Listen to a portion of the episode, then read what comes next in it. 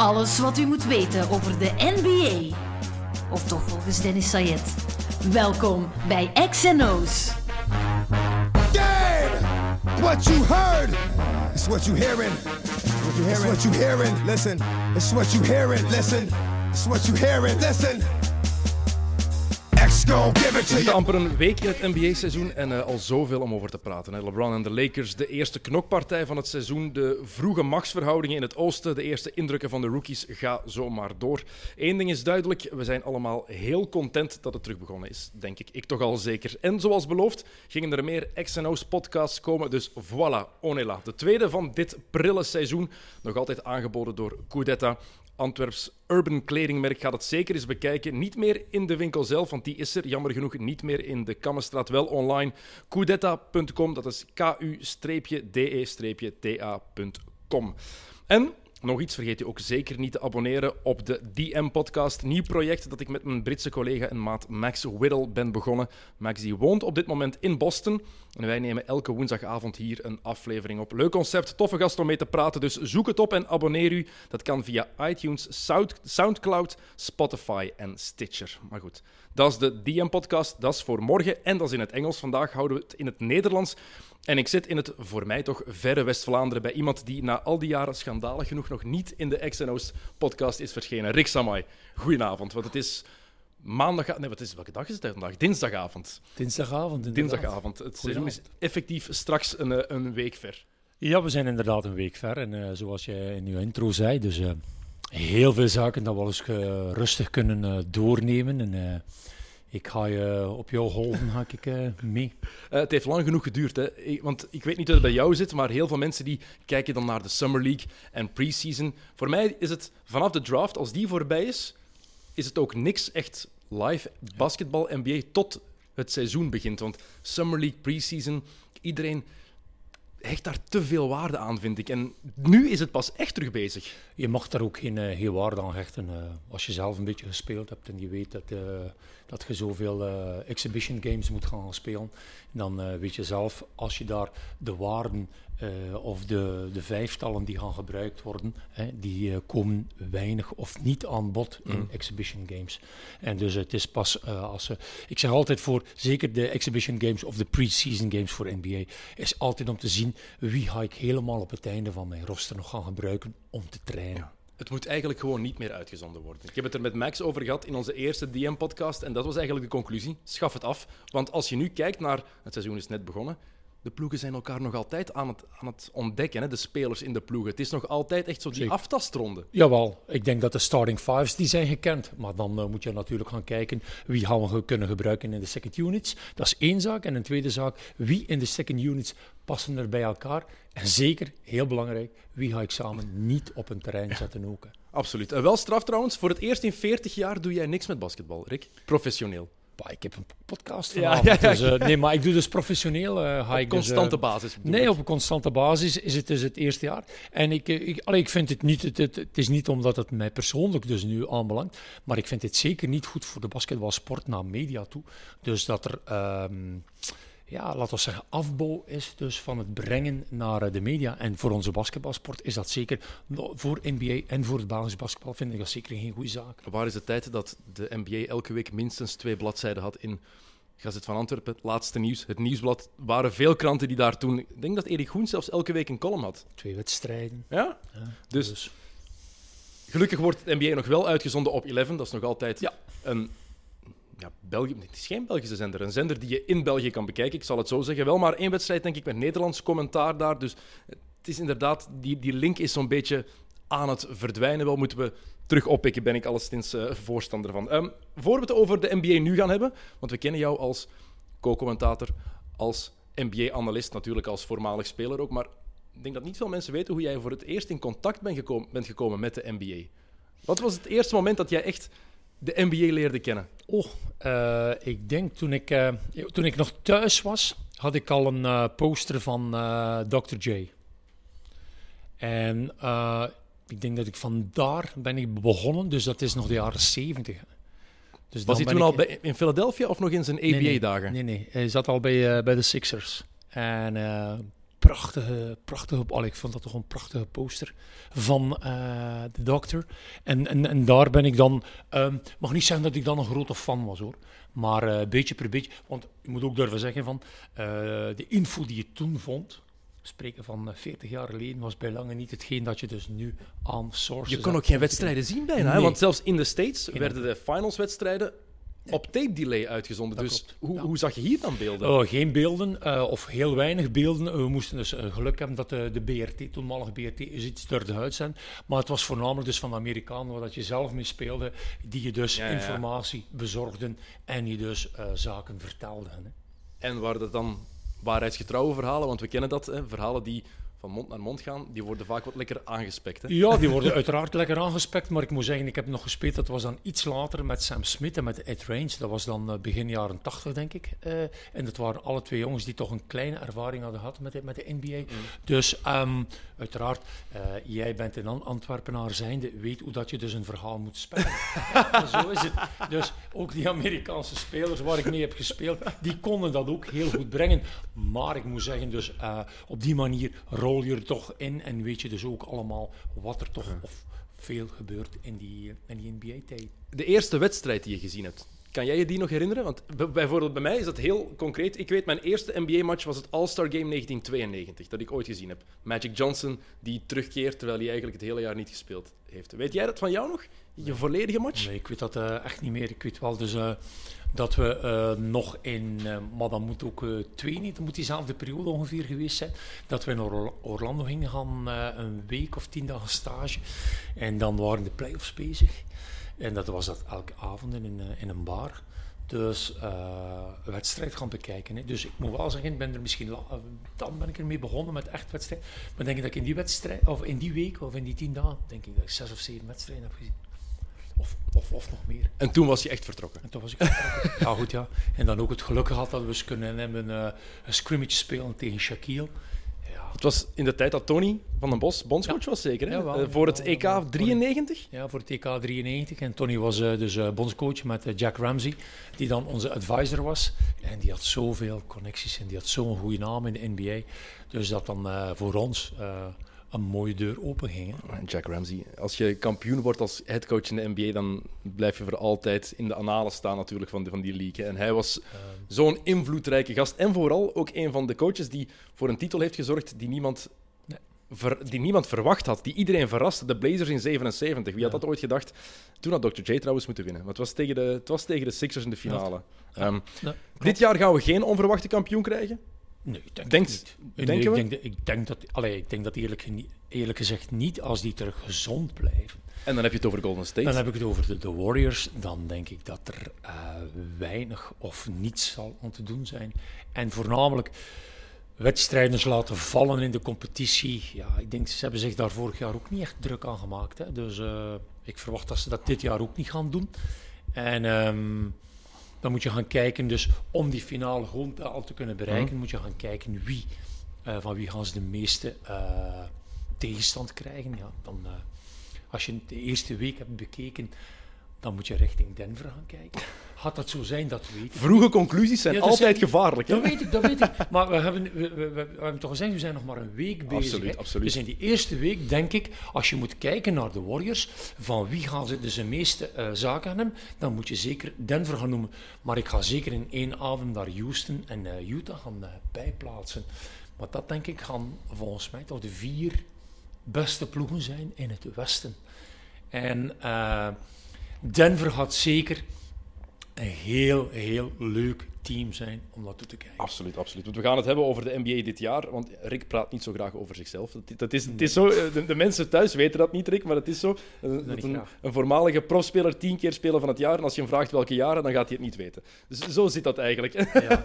Maar we zijn bezig over NBA. Voilà. we gaan het, we gaan het over, totaal ander sport. We gaan het over de NBA hebben. Um, wat mij opvalt, Rick, in deze eerste week is hoe belachelijker gescoord wordt. Het is 110 punten per match gemiddeld, alle ploegen samen. Maar als je dan kijkt bovenaan, oké, de ploegen hebben drie, vier matchen gespeeld. Dus dat is een hele kleine marge, dat is een hele kleine testgroep. Maar de Pelicans 140 punten per match. De Kings 125,7. De Lakers 125,3. En dan zijn de Celtics de ploeg met de op één na slechtste aanval en de ploeg die het minst aantal punten scoort. Hoe komt dat? Is dat omdat er meer gefocust wordt op offense? Of is het echt waar wat, wat Draymond Green zegt? De nadruk ligt gewoon niet meer op de defense. Het maakt niet meer uit. Het is niet belangrijk genoeg meer voor heel veel ploegen. Ik denk dat ik daar Draymond Green voor een stuk kan in volgen als het gaat over de reguliere competitie. Je gaat mij niet vertellen, als ze naar de playoffs komen, ja, dat er dan geen aandacht, dat er dan geen focus gelegd wordt op uh, de defense.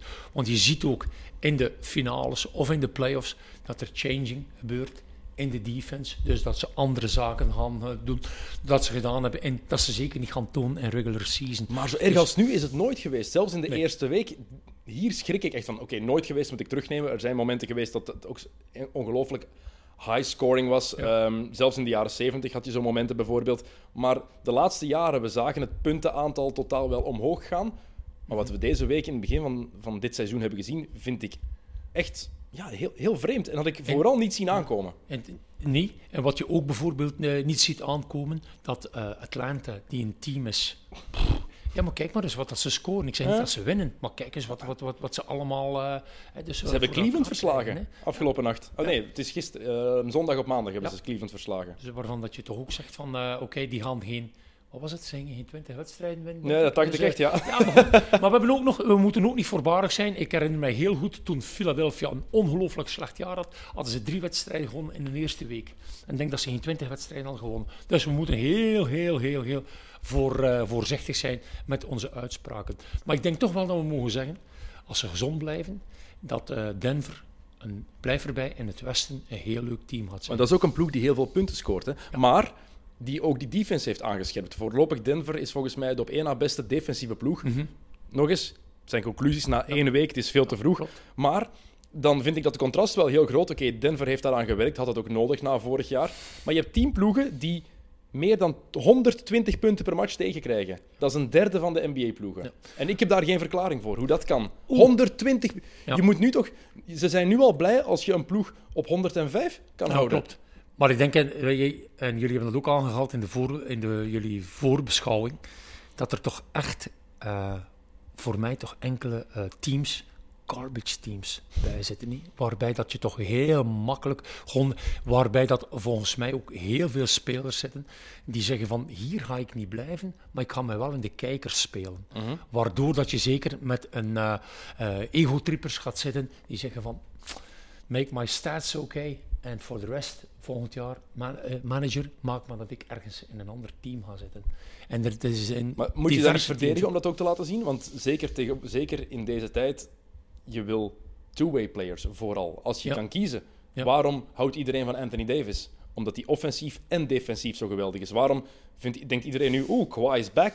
Omdat hij het aan beide kanten van het terrein doet. Dat is de reden waarom LeBron James al die jaren zo hoog is aangeschreven. En nog altijd, omdat hij ook goed verdedigde altijd. Dat is de laatste twee jaar minder geworden, maar het is wel belangrijk. Dus ja, ik vind het dan vreemd dat spelers zo'n ingesteldheid zouden hebben. Ja, maar je hebt het hier wel over, uh, over de toppers. Hè. Dus uh, als je dus um, niet bij die top behoort, denk ik dat het een, uh, een zaak is dat je in een van beide compartimenten goed bent. Want je weet dat je dus met een beperkt aantal minuten gaat moeten spelen. En ik denk dat we het allemaal weten, ja goed, waar kom je dan het meest mee in de picture? Is met uh, in een second unit kunnen komen. Mm. Een second unit, waarbij dat er toch meestal wordt gevraagd, oké, okay, wij hebben al een bepaalde gap gemaakt. Keep the gap. Hè. Moet hem niet verder uitdiepen, maar keep the gap. Ja. Waarbij dat je dan toch zeker ook scorend vermogen gaat nodig hebben. Hè. We gaan het zo meteen hebben over de Lakers en de Celtics, de twee uh, storied franchises, hè, de traditieclubs. Het is toch zo in de NBA mm -hmm. en vooral waar genoeg over te praten is. Maar we hebben de naam al een paar keer laten vallen, de Denver Nuggets. We moeten het daar even over hebben. De eerste week de ploeg waar alle basketbalnerds helemaal nog gekker van zijn geworden. En het lijkt alsof Nikola Jokic nog een stap heeft ja, gezet. Hè? Die triple-double van hem, het was letterlijk de perfectie. Ja, klopt. Letterlijk. Klopt. En wat, uh, wat we ook niet mogen uh, vergeten, het is een fantastisch crowd. Hè? Ja. Dus als je daar naar de basket gaat, uh, is dat... Je kunt het een beetje Europees vergelijken. En ik bedoel daarmee, er is daar echt een leuke bar bij en allemaal. En mensen gaan daar na de wedstrijd, die gaan niet naar huis. Die gaan naar beneden en, en uh, die gaan nog iets drinken. En dat gebeurt niet vaak, Dat hè? gebeurt nergens. Ik bedoel, indoor, hè. Mm -hmm. Indoor, hè. In de, bijvoorbeeld bij de Spurs ga je dus heb je naar buiten en heb je daar een party. Dus, maar dat is alweer buiten het stadion. Bij Denver heb je dat niet. En ik bedoel daarmee, ze hebben een ongelooflijke goede betrokkenheid. Dus een ongelooflijke goede ambiance ook in die. Dus ik denk wel, we hebben ze de, de Nuggets thuis denk ik dat het heel moeilijk gaat zijn. En ga er eh, maar eens spelen, hè. ja. Het hoogteverschil. Ook, wou ik net zeggen, het is een mile high, dus daar zit je ook nog eens bij. En plus, ze hebben een getalenteerd team. Ja, als je kijkt, die, die, die basis 5 enkel. ehm, Gary Harris op de shooting guard, Jamal Murray. Ik ben daar niet helemaal van overtuigd van Jamal Murray. Hij heeft afgelopen nacht ook een... Of was het eergisteren? Slecht. Die nachten worden korter en korter en je kan de dagen al niet meer uit elkaar houden. Het is echt, echt al een probleem. Maar eh, wie heb je daar nog? Ehm, Will Barton is nu geblesseerd, oké, maar als die terugkomt is die goed. Paul Millsap, de veteraan daar, en Nikola Jokic. Ja. Het is, mooie daar ook is, daaraan is, iedereen in die ploeg zegt ook tegen Jokic, jij bent de man, jij bent de superster. En iedereen wil dat. Zelfs Paul Millsap vindt dat oké. En ik volg hem daarin. Ja, En tuurlijk. omwille van twee zaken. Eén, hij wordt schitterend betaald. En twee, ja, maar, ja, maar dat is geen Ja, belangrijk. Hè. Hij wordt schitterend betaald. En twee, eh, Paul Millsap is voor mij nooit een echte topper geweest. Dat is voor mij ook altijd ene geweest. Ongelooflijk hard werken. Je krijgt daar 14 à 16 punten van. En je krijgt daar 8 à 11 rebounds van. Nooit de eerste optie voor een, voor een nooit, contender. Nooit. Hij is dat nooit geweest. Maar hij gaat ongelooflijk goed spelen. Ik ga niet zeggen in de schaduw, hè. dat doe je mij niet zeggen. Maar hij gaat ongelooflijk goed spelen naast Jokic. Ja. Zeker weten. En hij kan ook alternatief spelen. Hè. In en out. Dus En als je dan kijkt wie er nog niet bij is, Isaiah Thomas is nog altijd niet hersteld, is nog altijd on the injury list. Michael Porter Jr., de rookie die ze hebben binnengehaald, als die, ooit, als die ooit gezond... Maar ik ben niet overtuigd van Isaiah Thomas. Ik ook niet, maar het zijn, maar het zijn wel extra, extra kwaliteiten. Het zijn extra kwaliteiten die je van de bank zou kunnen laten komen. En Isaiah Thomas gaat zich moeten aanpassen, natuurlijk, maar hij gaat wel iets willen bewijzen. Dat kan positief of negatief zijn voor die ploeg. Twee mogelijkheden weer. Hij komt 100% fit terug. Nooit meer. Ja, maar ja, goed. En als dat niet het geval is, heb ik het gezien vorig jaar ook, dan kan hij niks brengen.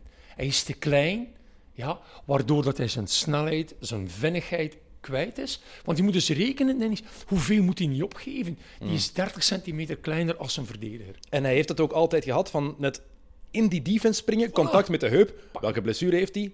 Een heupblessure. Dus Dus hij gaat dat niet gaan zoeken. Hmm. Dus hij gaat moeten andere dingen gaan zoeken waar hij dan niet zo in uitblinkt. ik blijf er medelijden Dus- mee hebben. Dat hij nooit zijn, heeft nooit zijn verdiende loon gekregen. Letterlijk dan. Hè? Echt letterlijk Nee. het geld gekregen waar hij zo op aasde na dat geweldige boerenjaar bij de Celtics. Ja. Dan kwam die blessure. Fijn, maar je kunt dat natuurlijk niet. Dan hadden ze moeten honoreren. Hè.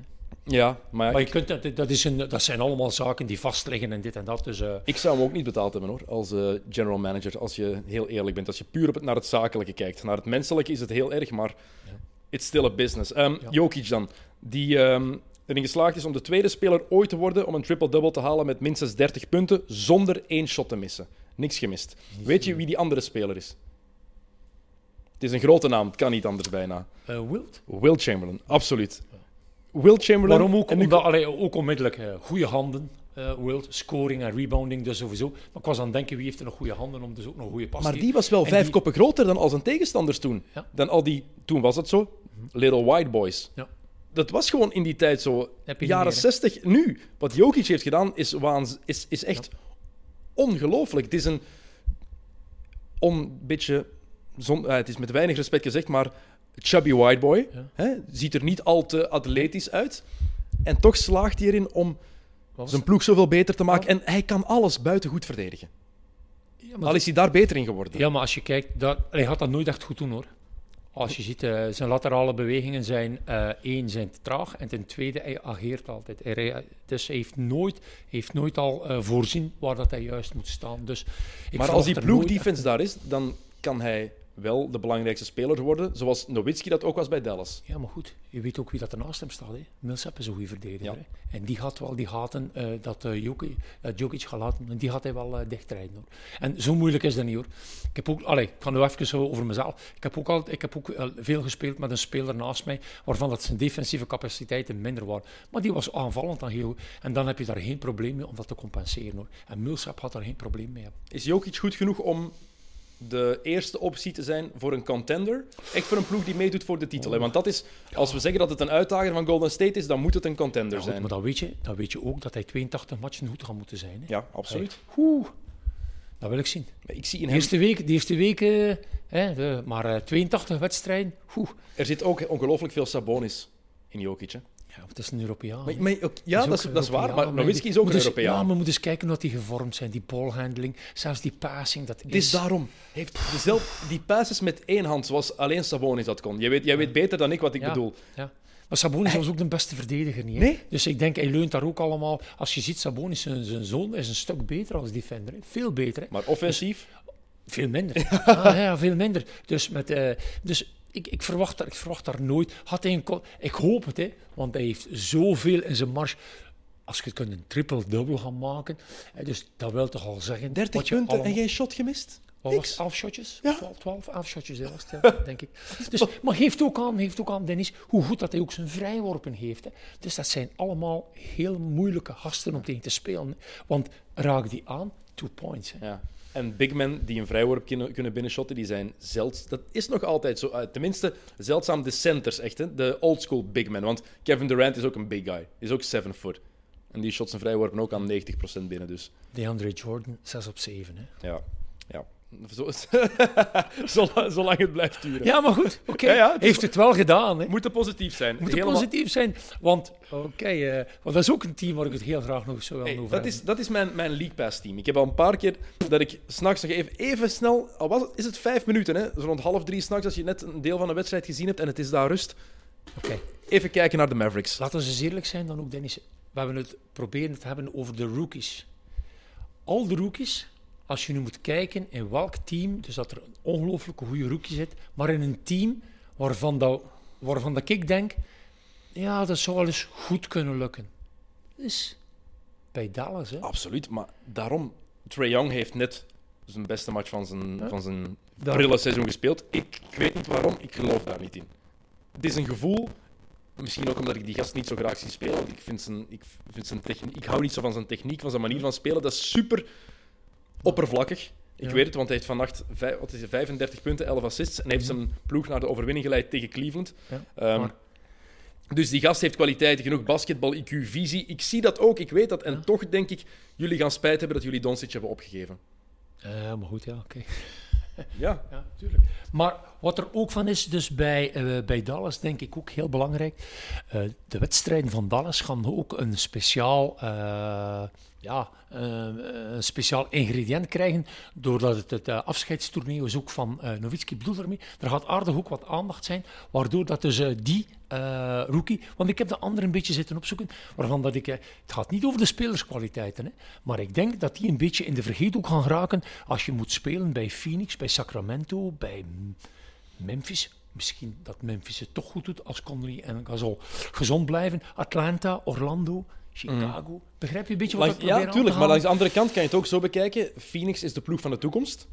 Dus gaan, gaan veel mensen daar ook wel naar kijken om te kijken hoe zit het met de combinatie Booker-Aiton. Ik vind het nog altijd vreemd dat Josh Jackson van de bank komt ineens dit jaar. Ja. Kokoskov laat hij niet starten, wat ik een heel domme beslissing vind. Want je, dus, ja, ze willen misschien nu meteen winnen, Ja. wat ik ook niet zo'n goede En met Chandler nog altijd, dus al als grote ja, man. maar start, ja, oké. st- laat, als, als, je een, als je een trio hebt dat je toekomst is, wat volgens mij zo is met Booker, Aiton en Jackson, start dan ook die drie. En geef ze de kans om elkaar echt te voelen. Ja, en zeker in de situatie dat zij zitten. Daarom. Ik bedoel, als je een andere starting five gaat doen, ga je toch geen play-offs halen. Voilà. Dus dan zeg ik ook van, allee, ik bedoel, dat is ook een zaak waarbij dat ik zeg van, goed, laat mijn jonge gasten, laat ze dan maar ervaring allemaal opdoen. Want binnen twee jaar of binnen drie jaar, al hetgeen dat nu daarvan niet start, dat moet toch de baan ruimen. Exact. Dus- exact. Dus daarom, waarom zou je Ariza laten starten?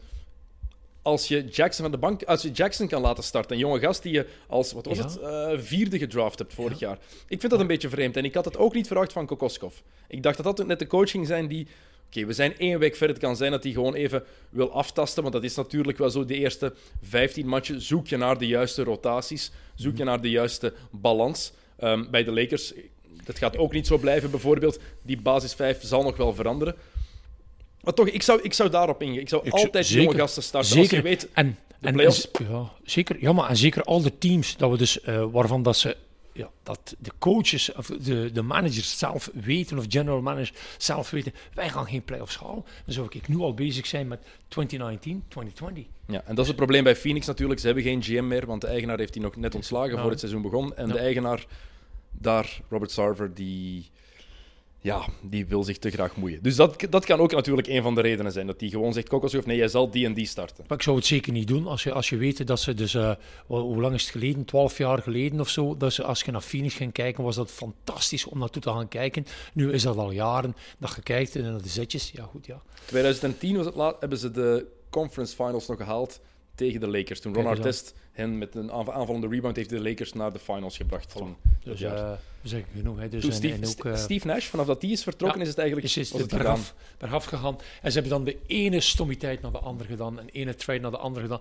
Die allemaal gewoon mislukt zijn. Dus. Maar die rookies trouwens, Doncic is wel de enige die ik voorlopig vind die al in de eerste vier matchen een bepaalde constante in zijn spel kan leggen. Als je kijkt, Eten, ja. eerste match was die geweldig. Nee. Tegen Dallas net toevallig ja, eten, maar dan daarna speelt hij tegen Jokic en Jokic heeft hem compleet afgeslacht. Jawel, dat klopt. Bamba en, hetzelfde.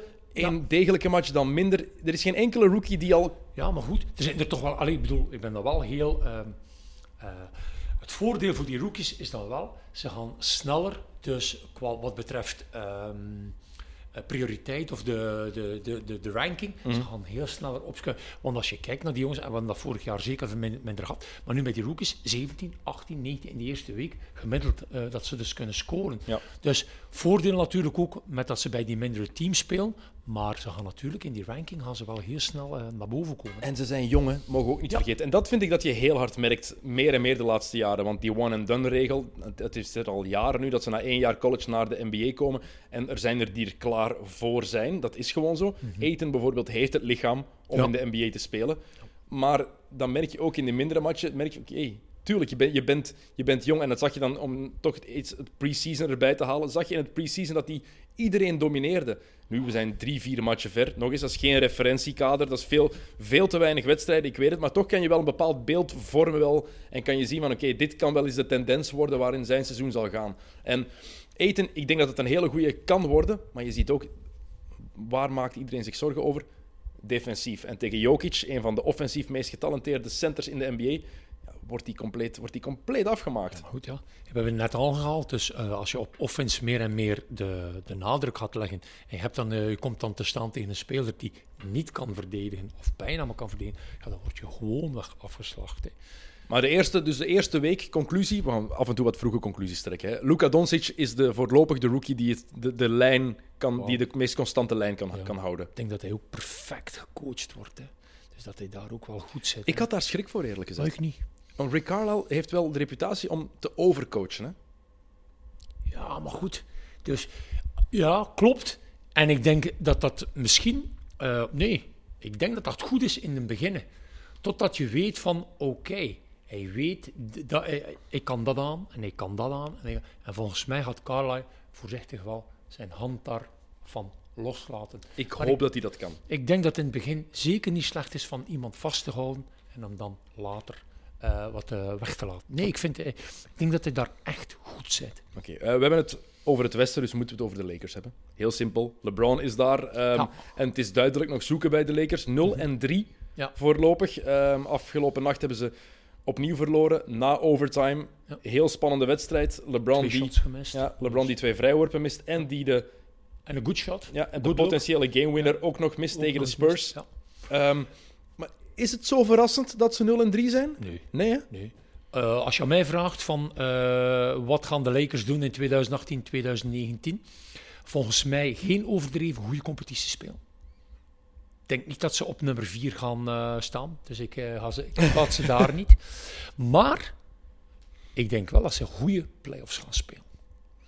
Dat meen ik echt. Die gaan er niet uit in de nee, eerste ronde. Dat, dat denk, denk ik ook niet. Zeker niet. Maar deze ploeg gaat ook niet de ploeg zijn die er in april gaat staan. Dat weten we ook. Hè? De ploeg die ze nu hebben, de kern, er, er gaat iets veranderen. Een paar ja. dingen zijn duidelijk. Defensief, het is een van de vijf slechtste defensieve ploegen in de eerste drie matchen. Um, en je merkt dat die, die chemistry, die dynamiek op het terrein niet helemaal klopt nee, daar. Nee, nee, nee, nee. Ik denk dat uh, Walton er nog aardig wat, uh, wat werk heeft. Wat hebben ze dan uh, nodig? Buiten shooting, want dat weet iedereen, dat ze nog wat extra vuurkracht nodig hebben van buitenuit. Want onder, onder de basket bijvoorbeeld, enkel JaVale McGee. Ja. Is niet is, genoeg? Is, is, is, eh, ja, ik bedoel, uh, JaVale McGee heeft in zijn laatste drie, vier jaar, hoeveel zou hij gespeeld hebben gemiddeld? 8 tot 12 minuutjes. Misschien, Ja, zoiets, zoiets. Nee, nee, zo, zoiets was het. Maar hij, speel, hij, speelde zelfs niet elke wedstrijd. Nee, dus, uh, dus, daar, dus als je dat al uh, je, je, starting uh, center gaat maken, dan zijn er dat twee mogelijkheden. Ofwel ga je dan werken zoals dat de Warriors gaan werken. En ga je starten met een center en zeg je van oké, okay, als het erom te doen is, dan gaan we er allemaal van gaan we spelen met een power forward. Mm -hmm. dus, maar dan ook daar, als je dit gaat doen, ook daar moet je dan nog versterking gaan krijgen. Hè? Want anders gaat dat ook niet lukken. Hè? Waarom Randall wegdoen? Ik denk dat hij daar goed in ging passen. Hè? Ja, mogelijk. Um, ik vind het nog altijd vreemd dat ze Brook Lopez niet hebben gehouden. Ik denk dat hij daar perfect had gepast. Natuurlijk. In die ploeg. Weer, wat weer hem scoring. Free agent, big guy. En ja. heeft het shot nu ook. Ja ineens. Ja. En uh, zeker, als je, allee, comp zeker complementair met uh, McGee, alhoewel dat uh, McGee in 15 minuutjes makkelijk 12 puntjes gaat maken. En hij gaat daarvoor maar 7 keer moeten shotten. Hè. Ja. Want hij gaat 6 keer dunken. Hè. En het shotje dat hij neemt gaat ernaast ja, zitten. Ja, maar nee, bedoel, ja, is zo, dan, zo. Toch, dan ben ik zo van, wauw. Wat een inbreng heb ik die, van die kerel gehad.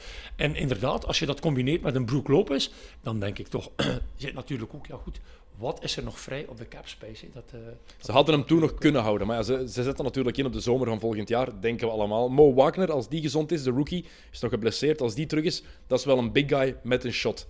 Dus okay. die kan daar wel in passen. Wat me vooral opvalt, oké, okay, die defense is niet goed bij de Lakers. Niet echt verrassend op zich als je die ploeg bekijkt, maar het tempo. De snel spelende ploeg in de NBA in de eerste week is LA. Het zijn de Lakers. En LeBron heeft nog nooit zo'n hoog tempo gehaald. Nog nooit in zijn, in zijn 16-jarige carrière heeft hij bij een ploeg gespeeld die zo hard up en down gaat. En het is eigenlijk wel leuk om te zien, want ze zijn 0-3. Eerste keer sinds LeBron zijn tweede seizoen in de NBA dat hij de eerste drie matchen verliest. Lakers zijn wel een toffe ploeg om naar te kijken. Ja, natuurlijk. Echt waar. Maar, maar je moet daar onmiddellijk aan toevoegen. 0, 0, 0, 0 en 3. Mm -hmm. En zo hoog tempo spelen. Ja, maar zij kijken ook hè, naar de resultaten gewoon iets anders moeten doen. Hè. Maar LeBron die zegt zelf ook van ja, mijn eerste weken bij een nieuwe ploeg, dat is altijd wat aftasten. En dat is inderdaad zo geweest. Ja. Bij Miami was het zo, wat was het, 9 en 8 toen ze begonnen. Ja. Is hij zelfs wat gaan horen, aan Pat Riley gaan vragen, wil jij ooit nog coachen? Hm? Een beetje... Ja, maar goed. Dus dat was dan van Cleveland naar Miami. En dan van Miami naar nu, Cleveland hetzelfde. Maar nu gaat hij naar LA. Hè? Ja, ik weet het. Je hebt, uh, denk ik daarnet gezegd, hij heeft die Boston aangehaald en de, de Lakers. Met de biggest Maar het is exposure. wel LeBron. Op, op, zich maakt dat niet uit. LeBron heeft altijd die exposure gehad. Hè? Want Ja, het ja, was maar- wel LeBron James. Maar nog een keer met de Lakers er nog eens bij. Ja. Dus alles gaat nog eens dubbel en driedubbel uitvergroot worden. Hè. Moet je de, de, je daar nu zorgen over maken omdat je 0-3? Nee, niet. Moet Walton zich zorgen maken? Moet Walton zich al zorgen Ik maken? hoop van niet. Want de- je zegt het al, die aandacht. En dus Ja. de pers gaat heel snel beginnen praten als ze... Stel je voor dat ze 10 en 16 zijn na 26 matchen. Ik zeg zomaar iets. Dus een negatief record. Ik vrees dat het dan wel eens moeilijk zou kunnen worden als je de pers moet gaan geloven in de States. Als je, want ze gaan hem kapot praten dan. Hè? En niet alleen 10-16. Je had dan eens moeten kijken wat ze gaan staan. Hè. Dat wat gaat niet. LeBron doen? Ook al. In hoeverre gaat hij achter eh, Walton natuurlijk eh, blijven staan. Dus eh, het zijn allemaal zaken dat we een beetje gaan moeten, eh, moeten afwachten. Nu, ik moet wel zeggen, er zit wel al aardig wat, of er zit toch aardig wat talent in dat team om er iets van te maken. Ben jij Dat fan van. Brandon Ingram? Nee. Ik, ik Nee. Maar je, je, bent, niet- je, bent voor, je bent voor of tegen, Ja. heb ik de indruk. En Ah. ik denk dat het een hele goede derde viool kan zijn voor een goede ploeg. Maar ik geloof nooit dat hij een, echt een, de tweede optie kan zijn. Nee. Dat die, ik zie het, is nog altijd maar 21 of 22. Is piepjong, zou nu in college zijn... eh, Wat is eh, 2015 gedraft? Nee, 2016 is hij gedraft, na, na Ben Simmons. Dus er zit daar Is, is voor, zoveel marge nog in. Maar toch, ik voel het niet. ja, maar voor een groot stuk ook de aanleiding van hetgeen dat dan ook eh, extra sportief gebeurd is. Dus eh, Ja, die reactie ook en zo. Ja, maar ja, die, die, die, die reactie en allemaal. En je moet ook eh, zien tegen wie? Tegen Chris Paul. Dan moet je wel zeggen, Ingram, wie ben jij om... eh, Maar als er nu één iemand is van wie dat je, dat je verwachtte dat die eindelijk eens een tok op zijn bakkes ging krijgen, om het zo te zeggen, Ja, dan is het wel Chris Paul. ja, natuurlijk. Goed. Het is zoals Maar- met, met het spuwen, het Ja, spugen van. Rajon Rondo. Als er één speler is van je verwachtte dat hij ooit zou, op iemand anders zou, zou tuffen, dan is het Rondo. En als je een andere speler kon kiezen van wie je verwachtte die het zou ontvangen, dan was het wel Chris Paul. Hè. Ja, maar reputatie ging kunt- hem voor. Je kunt Green daar ook overal bij Ja, gaan dat is zetten. waar. Dus, Absoluut, eh, hè, dus die absoluut. kun je daar ook overal gaan bijzetten en zo en allemaal. Maar wat ik probeer aan te halen, Ingram, 21 jaar, eh, zeker nog geen eh, core player. Dan uh, moet je zo niet gaan uitpakken. Want, uh, neem het van mij aan, Dennis, als je de reacties ziet van Ingram naar Chris Paul, en inderdaad, we weten allemaal, het is een ettertje, maar het is wel iemand, het is een all-star. En uh, die all-stars, die gaan dat niet graag hebben. Eerst geeft hij de duw aan, aan James Harden, ja. nadat hij ja, ja, dat Harden slim de fout uitlokt. Wat ik het strafste vond, is hoe hij naar de scheidsrechter ging. Onvoorstelbaar. Bijna neus je, tegen neus, hè? En dan krijg je vier speeldagen. Kom aan, jongens. Daar schrok ik ook van. Ik dacht echt dat de NBA hem daarvoor harder ging straffen. Want dat hij zich daarna nog kon moeien, dat is opkomen voor je ploegmaats. Oké, hij moet niet letterlijk slaan, dat, dat gaat erover. Maar dat hij je ploegmaats komt verdedigen, kan ik inkomen. Maar dat, en dat je discussieert met de scheidsrechter ook. Maar ik dacht echt dat hij hem ging aanvallen op een gegeven, gegeven, moment. Ja, ja. Stond ben, er zo ik, dichtbij. Ik denk dat het voor Ingram goed was dat die scheidsrechter, denk ik, ongeveer een 35 centimeter kleiner was dan hem. Maar nee, nee, op die manier kan je ja. geen kopstoot uitdelen. Ja, ik snap wat je wil waar zeggen. Ik, waar ik eh, voor vreesde als ik hem zag naar de ref gaan. Het is ook heel vreemd, want dan was alles rustiger geworden. Want zegt genoeg dat Lance Stevenson ervoor zorgt dat Brandon Ingram eerst wat rustiger wordt. Hè? Dat hij degene is die Ingram gaat weghalen. Zover zijn we al gekomen. Je noemt er nu nog één. Ja, maar, dat goed kunt, uh... maar die heeft, het wel, die heeft ja. Ingram weggehaald. Ja. En dan beginnen Rondo en Paul aan hun dans. Uh, je hebt de beelden ongetwijfeld ook gezien. Ja. We hebben gezien dat Rondo inderdaad echt gespuwd heeft op het gezicht van Paul het is duizend keer ingezoomd, maar het was niet echt correct. Um, en dan hoor je ook nog eens dat terwijl die twee aan het vechten zijn, dat de vriendin van Rondo de vrouw van Paul aanvalt in de tribunes. We zijn een week ver. Twee veterans, 20 jaar ervaring in de, of 20 jaar op een teller staan NBA. En dan moeten een fight hebben. En uh, wat voor een ook. Ja, Want ik, weet, ik ken niet veel basketters die letterlijk zouden spugen in iemand anders zijn gezicht. Ik heb dat ook nog niet veel gezien. We kennen, we kennen Frank Rijkaard, die dat met Rudy Vuller heeft gedaan op het WK 1990. heb ik het over voetbal. Ja, ben maar... dat het beter. maar, nee, maar voor, ik, kan maar, jij je zo, zoiets nee. herinneren? Nee. Nee, ik heb het allerlei bedoel.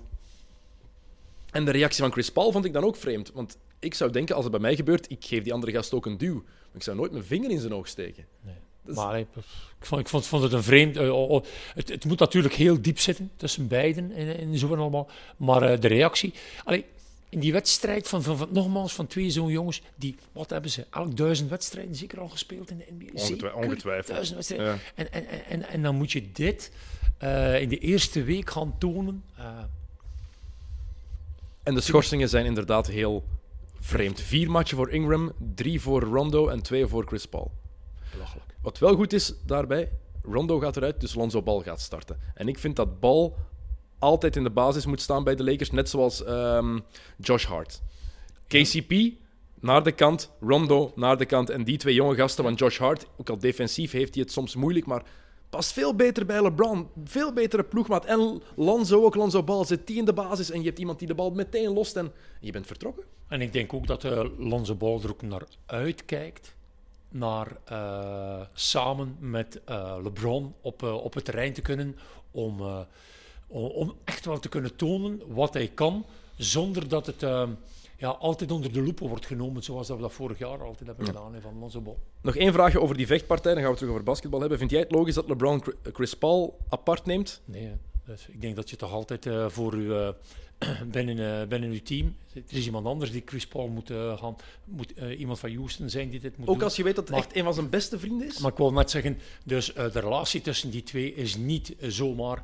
Um, ik denk dat het gewoon twee spelers zijn die op het terrein fair, hè, dus de wedstrijden tegen elkaar gaan beslissen. En je moet je dan ook de vraag stellen, wa wa waarom is LeBron CP in bescherming aan het nemen? Voor erger te vermijden? Ik denk het. Ik, ik denk het wel. En omdat hij ook weet, als ik iets ga zeggen, dan gaat hij zich... Hey, we hebben die, die band, ja. die relatie, dus... Dat het... Uh... En weet je, weet je wat je natuurlijk ook wel hebt? Als je in de armen zit van uh, LeBron, denk ik wel dat je niet veel meer kunt. nee, nee, nee. Ja, het is, ja, dat is waar. Het is waar, hè? dus dat je ook niet veel geen kans meer hebt om, om nog te kunnen bewegen. Ja. Oké, okay, goed, basketbal. Um, Opvallend, we zeiden het al, de Celtics, de ploeg met het minst aantal punten per match voorlopig.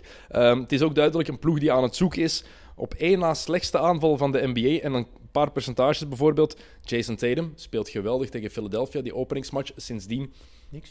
een beetje minder. 26% van achter de driepuntlijn, Kyrie Irving 18%. Ik haal er twee uit, omdat dat voor mij de twee speerpunten zijn in aanval bij Boston. Ehm, dat is gewoon erin komen zeker. Is dat roestig zijn? Ik vind het vooral van Tatum vreemd, want die Ja. begon zo goed. Ja, goed. Maar ik denk, allee, ik denk dat we allebei eh, coach Stevens zeer goed kennen. En hij is dus aan het zoeken naar die negen-man-rotatie. hè.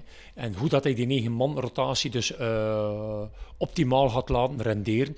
Ik denk dat dat momenteel zijn, eh, niet zijn grootste zorg is, maar zijn eh, bekommernis is. Hoe ga ik dat voor elkaar gaan krijgen? En dat hij nu in de eerste week een paar zaken nog moet erbij krijgen. Ik denk dat hij dat zonder problemen echt gaat... gaat verteren. Er Ik denk, genoeg- dit, dit komt goed. Er is komt kwaliteit goed. ook daar natuurlijk. hè. Wat je wel merkt is dat Irving echt nog aan het zoeken is naar zijn spel. Gewoon, ik, want je ziet hem zelfs niet naar de vrijworplijn gaan. En dat vind ik zorgwekkend voor Irving. Ja, goed. Maar er zijn, eh, wat we allebei niet mogen ver- vergeten, is dat en Irving en Hayward, die komen allebei uit een zware blessure. hè. Zeker Hayward. Hè, Dus, eh, maar Irving, dus ja, Irving toch ook weer dus, eh, uit- een, uit een kwetsuur komen en allemaal. Dus je moet toch ook mentaal weer een tik overwinnen en, en, en zeggen, dus ik, ik moet daar weer voor gaan. Hayward, ja, ik ben toch al heel blij dat hij dus ook een, eh, eh, qua hiërarchie al hoog wordt aangeschreven, want hij mag ook al het laatste shot gaan nemen. Hij mist die drie punten wel, maar oké. Dus ze hebben er wel vertrouwen in. Dus eh, denk ik eerlijk gezegd wel, dat komt wel goed, maar het zal een beetje tijd nemen. Ik denk dat vooral Hayward tijd nodig gaat hebben. Want hij heeft in mei heeft hij dan die terugslag gehad dat hij opnieuw geopereerd Ja, ja, is moeten worden. ja, Had hij niet verwacht. Opnieuw met krukken Ja, lopen, ja. opnieuw in zo'n walking boot. Ja, dus- En dat is mentaal vooral heel zwaar, denk ik. En je merkt, ik vind dat je dat ook merkt aan zijn spel. Sommige plays waar hij voor een bal zou springen, Ja. in zijn Utah-dagen, doet hij nu niet. Nee. En je ziet hem een beetje terughoudend. En ik denk dat jij misschien je daar wel goed gaat kunnen inleven in wat, hoe Hayward dat beleeft. Je hebt zelf heel Zeker veel zware blessures gehad in je carrière. En het mentale aspect, terug die, die dingen durven, dat is niet Wat- gemakkelijk, hè? Nee, dat is zeker niet gemakkelijk. En wat, wat je moet, ehm, als, je, als je op het terrein staat, mag je niet denken. Dus, en het, zolang of dat je aan het denken bent, dan heb je een probleem. Doe je dat veel Jawel. na zo'n lange, Jawel. zware blessure? Amai, moet gerust zijn. Dus dat is, eh, je weet hoe je het hebt voorgehad. Hè, dus eh, wat dat de, de zaken nog zijn. En ik bedoel er maar mee, telke malen dat je dus in een, in een clinch gaat of in dit, ga je zeggen van, oh, ik moet opletten daarvan of daarvan. Kom goed neer, maak dat je dus dit niet... En dat gaat er beetje per beetje per beetje gaat dat wel weg. Dat gaat ook maar weggaan als Hayward zich ook goed voelt. Hè. Dus eh, zolang of dat hij pijn voelt of zo, komt dat niet. Blijkbaar voelt hij fysiek geen pijn meer. Is dat helemaal Oh, voorbij? Voelt hij dus- zich daar 100%? Is het puur het mentale? Bijvoorbeeld, ik denk dat het nog lang gaat duren voor we een baseline alley-oop play gaan zien doen. De play waarmee hij zijn blessure heeft opgelopen. Terwijl, Dat zie ik hem niet meteen doen. denk ik, eh, het is eh, het moment dat we hem eh, zo'n play terug zien doen, dan denk ik dat we gewoon van overtuigd zijn dat we terug de Hayward gaan krijgen. Ik zeg niet van het niveau of dit of dat, maar die, allee, die mentaal vrij is. Moet Stevens dan een hiërarchie uitspreken? Moet hij dan zeggen, Kyrie optie 1, Tatum 2, Hayward 3? Want je hebt met Irving, Brown, Tatum en Hayward vier offensieve opties. Je hebt dan van de bank Horford. Horford, Horford, ik denk dat het de enige is die zijn shots met plezier gaat opgeven. Maar van de bank heb je een Terry Rozier die dat niet gaat doen. Want Nee. die, als hij speelt, gaat die Scary Smart. Terry zijn. Smart. Nog zo iemand. Morris. Nog zo iemand die zijn shots Zijn gaat blijven die, pakken. eh, ah, ja. Moet je dat als coach dan uitspreken? Zeggen van, dit is, hoe we, dit is de hiërarchie. Jij mag zoveel shots pakken, bij wijze van spreken. Je gaat dat niet letterlijk tellen, maar Ik denk dat wel. Ik denk dat dat zeker wordt eh, duidelijk gemaakt wie dat de, de nummer 1, 2 en 3 is. Dat ben ik zeker. en wie moet het dan zijn? Oh, ik blijf, ik blijf, ik blijf denken dat ik jouw, eh, jouw hiërarchie zeker kan volgen. Dus dat eh, Irving is nummer 1, sowieso. Dan kan je natuurlijk de vraag stellen, heb je Hayward of heb je Tatum? Ik denk dat, ja, ik denk, Nummer 2. ik denk dat je mijn mening weet over Tatum. Ik denk dat het een hele speciale speler is. Ik denk dat, hij, als het allemaal gedaan is, dat we hem ook hoger gaan aanschrijven dan, Ja. dan Kyrie Irving. Dat is puur speculatie, maar je ziet wat voor een rookiejaar hij had. En ook al zijn cijfers zijn nu even minder, hij heeft bijvoorbeeld de laatste match maar zeven punten gescoord. Maar daar zit zoveel potentieel in. Die, is, Ja. die kan juist. zo Maar- goed zijn. Ik denk toch dat je ook moet eh, een Smart en een Morris. Want Morris, eh, zeker als die op het terrein staat, ik denk dat hij daar, eh, dus een hiërarchie, denk wel dat hij bij Stevens ook wel, of van Stevens ook wel, de vrijgeleide krijgt om eh, initiatief eh, te nemen en wel hoog te scoren. Het voordeel is, ze hebben nog niks gewonnen, die ploeg. En daar, als je nog niet gewonnen hebt en je Ja, wil winnen, ja, ja. dan... Oh, ja, ja. dan je bedoelt dat team, de, Als dat, team. de roster dat ja, ja, nu, met eh, dat nu roster als geheel. En dat als je, als je dat nog niet gedaan hebt, dan vind je het gemakkelijker om je eigen statistieken voor één jaartje aan de kant te schuiven. Om kampioen te spelen. Verbeter mij als ik verkeerd ben, maar geen één hè, van die spelers. Irving, hè? Irving, heeft Irving is de de enige in. Cleveland. Ja, die heeft een Juist. titel gewonnen in. Cleveland. Voor de rest heeft nog niemand daar Dus, de eh, finals gespeeld zelfs. Ik ben even snel aan het denken, maar ik denk niet... Nee, niemand heeft daar de finals gehaald. dus Irving, nummer één. Dus ik denk dat dat... Eh, Ja, maar ik denk dat het niet lang gaat duren. Tatum, er zit, je ziet het ook aan de manier waarop die eerste match tegen Philadelphia, hoe hij ehm een beat daar pakt en dan die knipoog geeft. Hmm. Toen wist ik, oeh, maar als Irving fit is, Dennis, ja, abs- ik ben het Dan gaat hij dat volledig je, je, weet het ook, vind, het is ook een guard, hè. Ja. Dus I got the ball, hè. ja, absoluut. Eh, maar voorlopig is het zoeken voor Boston. Ja. Je zag dat ook tegen Toronto. En dan zag je dat de Raptors dat die wel meteen hun klik hebben gevonden. Ja. Geen aanpassingsproblemen voor Kawhi Leonard. Niet Nee. voor Danny Green, die daar perfect past. Ja, Echt, natuurlijk. die daar weer... En Lowry die zich ook, denk ik, echt in zijn nopjes gaat voelen met Green en met, eh en met eh eh, Kawhi Leonard. Ja, wel mooi. is. Wel mooi dat Lowry alle, alle tradities die hij had met DeMar DeRozan, zoals een handshake voor de match, hij doet ze nu nog allemaal, maar dan alsof DeRozan erbij is, is gewoon tegen, Ja, tegen een spook. Vind, vind, ik, fanta- vind ik echt mooi. fantastisch. Dat is mooi. Ja. Maar ik, eh, ik denk dat hij ook heel goed realiseert dat hij het met, eh, ja, dat hij met, met, met, met de roster moet doen die er momenteel is. Hè. Ik denk, qua starting five, denk ik dat eh, Boston beter is. Maar als je ze dan ook in de diepte bekijkt, ze hebben ook aardig wat mogelijkheden. Hoor. Ze kunnen spelen met een power forward op de vijf, wat ze ook al aan het doen zijn. Ze hebben nog altijd eh Valanciunas, dat ze mooi kunnen brengen. Ze hebben sixth man, Fred van Vliet, dus eh, dat ze kunnen. Ik denk ook enkele goede jonge spelers, Siakam, Ananobi. Dus dat zijn allemaal jongens toch? En ze hebben Kawhi. Ja. Laten we heel eerlijk zijn. Kawhi is, Die alles kan, hè? is 75% denk ik, is nog geen 100%. Hè. En je ziet wel weer de Kawhi waar wij allebei zo'n fan van waren. Waar iedereen, als je een beetje van basketbal houdt, fan van is. Ja. De gast die langs beide kanten van het veld alles kan, atletisch top is, zijn shot heeft. Ik vond hem echt En- goed in de matchen die hij gespeeld heeft. En als, als de progress goes, dat meer en meer spelers zich gaan aansluiten bij de manier dat hij verdedigt. Hè. Dus ik denk dat daar zeker een goede, goede progressie nog kan gemaakt worden.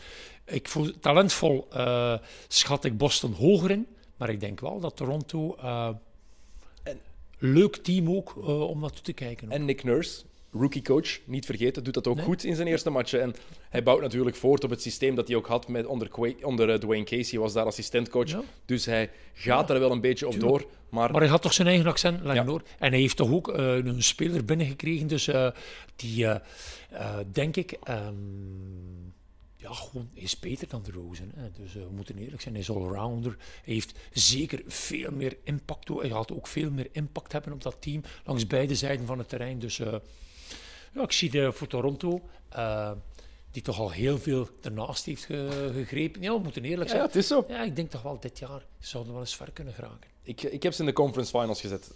In, in onze preview. Ehm, waar. Kawhi niet meer rondloopt en DeMar DeRozan nu wel. Dat zijn de San Antonio Spurs. En aangezien dat je geen NBA-basketbal meer doet dit jaar op antenne, Rick, kan je zeggen dat het jouw ploeg is. Hè? is Je, mag dat, je mag dat toegeven. nu. Ja, ja dat, is mijn, dat is mijn eh, ploeg. En eh, je moet eerlijk zijn, als je dus eh, analist bent, is het niet altijd makkelijk om de objectiviteit aan te, te bewaren.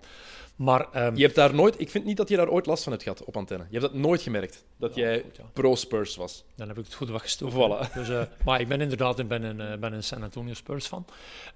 Of liefhebber. Liefhebber, ja. liefhebber. Ehm, maar ik zie ze wel de play-offs al.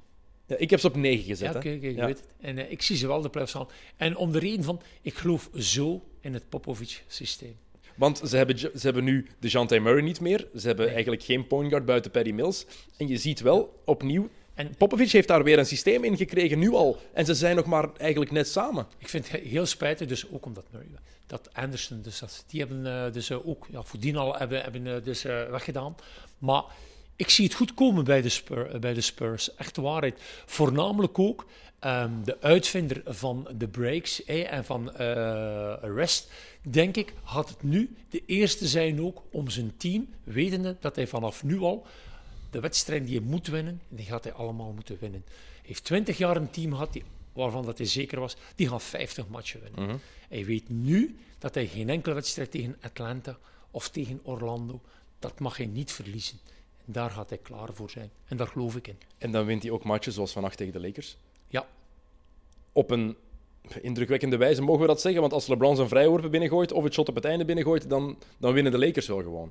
Ja, dat is juist. Maar, toch, ze zijn, ze zijn er wel tot op het einde bij. LeBron moet wel dat shot binnengooien. Ehm, Overtime. Ja, dus, eh, daarom, en om dan, overtime eh, af met te die- dwingen. Met één puntje winnen in overtime. Dus eh, bij machten zijn in feite ook wel om 140 punten te kunnen maken. Hè. Dus eh, ze hebben wel wat in, eh, in hun mars. Hè. Eh, in hun mars. Wat is heel belangrijk? Gaan Aldridge en de Rosen gaan die goed compatibel zijn? Hè, dus, en dan het, hetgeen dat er allemaal rondkomt. je zou op zich verwachten van niet, als je kijkt naar waar ze hun shots pakken, allebei in de midrange eigenlijk. Daar Maar- vrees ik voor. Maar toch werkt dat voorlopig. En je merkt ook dat DeMar DeRozan die leidersrol eigenlijk al meteen op zich heeft genomen. Wat je eigenlijk van Aldridge verwacht. Maar DeRozan doet dat met zijn spel. Niet door te praten, maar op de manier waarop hij speelt. Direct goede statistieken neerzetten. En ook de manier waarop hij speelt binnen dat systeem van Popovic. Ehm, je merkt dat het nog niet vaststaat. San Antonio is geen ploeg die... Wat hebben ze tegen de Lakers gescoord? 138 punten? 100 143. 143 was het zelfs. Dat is niet van de gewoonte van San Antonio. Nee, nee, zeker niet. Dus daar merk je ergens ook aan van, oké, het is nog zoeken in defense bijvoorbeeld, onder andere die...